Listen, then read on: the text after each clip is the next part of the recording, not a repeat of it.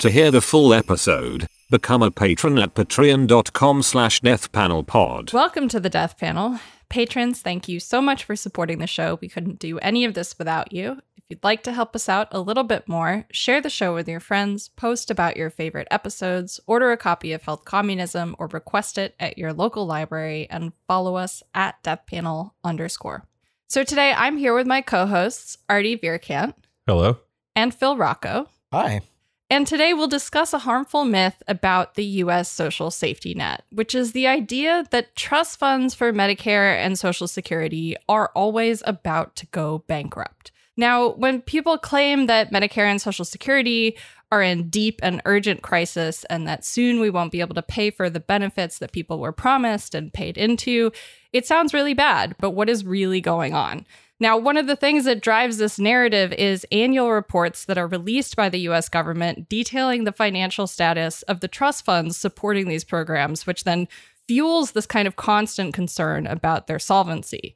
And recently, the US released one of these reports on the state of some of the trust funds, triggering the usual reactions and reporting. And as we'll talk about, a wave of the same kind of doomsaying about whether or not we can afford a social safety net basically comes like clockwork every year. And this rhetoric reproduces the myth of sort of the looming threats to earned entitlement programs, which is then used to justify things like austerity, cuts to vital programs, and benefits that help people survive.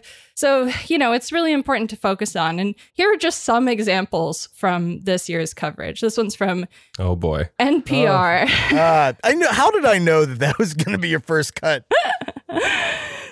Quote Social Security is now expected to run short of cash by 2033. This one's from Roll Call. Quote Social Security Medicare funds face depletion within a decade. Here's healthcare finance news. Feds predict Medicare Hospital Insurance Trust Fund will run dry by 2031. You, you know, you kind of get the picture, but just here's one more for posterity because this is a terrible take and very indicative of the way that this is framed. Um, and I'll note this is actually from February, so this is prior to the report. This one's from CNN. Uh, quote, Medicare and Social Security insolvency is right around the corner. So, you know, all we hear is that Social Security is going broke. Medicare is going broke. The benefits that you thought you might have, they might not be there. Watch out, you know, and all this sounds rather spooky, maybe like inevitable. I think this myth really makes people feel doomed and like nothing better is possible, not just now, but in the future. So, really, we're going to discuss how the panic about the state of Social Security and Medicare Medicare funding is unfounded, but also how there's a really simple solution, and that much of this panic really stems from the fact that our current discourse about funding for these programs is fundamentally flawed. Put simply, you know, the entire way that we talk about Social Security and Medicare funding is wrong. And this whole situation is really, I think, one of the quintessential examples of artificial scarcity in our political economy. Absolutely. I would just want to add one thing, which is that there's another rather, you know, m- minorly topical reason that we're talking about this right now, Mhm. which is that there's another reason you may have seen, you know, Medicare trust fund stuff circulating either on Twitter or in headlines recently. And that is, I'll just pull, for instance, this uh, this tweet from Jeff Stein of the Washington Post that summed this up rather well. This this quote that went around where he wrote, "quote Yesterday, the U.S. said Medicare won't run out of funds for a few more years than previously projected, in part because some of the seniors that cost the government the most died of COVID." Unquote. Um, Paul Krugman, inveterate lout Paul Krugman, was uh, much more careless, I would say, in his assessment, which was the following quote: "Yep." COVID killed off a bunch of the more expensive Medicare recipients, mm-hmm. improving the program's finances for the next few years.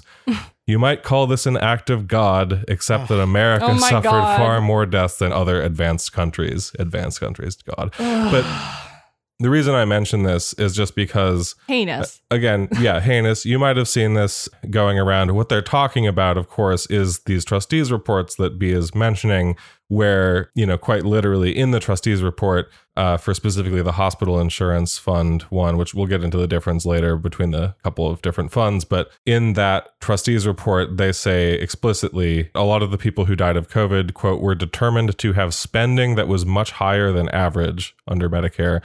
Uh, And, quote, as a result, the surviving population had spending that was lower than average, presenting this almost as this like silver lining. Okay, a bunch of people might have died, but we got three more years of solvency in Medicare, folks. And as we'll talk about over the course of this episode, I mean, that comparison should be baseline, I would say, offensive because really the, the Medicare trust fund issue is this kind of like false problem. Oh, yeah. It's the- this I mean- entirely contrived um, issue that doesn't have to exist. And you can tell it's a false problem because it keeps happening. And lo and behold, like the sky does not open, the earth fissures do not open in the earth. Um, and uh, like it, we, we continue to go on. Um, and the same people who are, and there is, I should say, an industry of peddlers of this problem, storytellers, raconteurs of a sort, um, who, who who are the same people who decade after decade have been peddling this problem. And and the thing is, there are two things that happen, and we're, we we can get into them. One is that the this this problem is being generated through a sort of accounting uh, an accounting setup which once you realize kind of how it works you realize okay this is we they use the term bankruptcy but they don't really mean bet like that's just it is ex- deliberate that they use that word because that's a word that people are familiar with It's but it doesn't actually scary. explain the accounting that's going on but two To hear the full episode, become a patron at patreon.com slash deathpanelpod. You'll get access to this and the rest of our catalog of patron-only episodes, and be the first to get a new patron episode every Monday when it drops. With love, the Death Panel.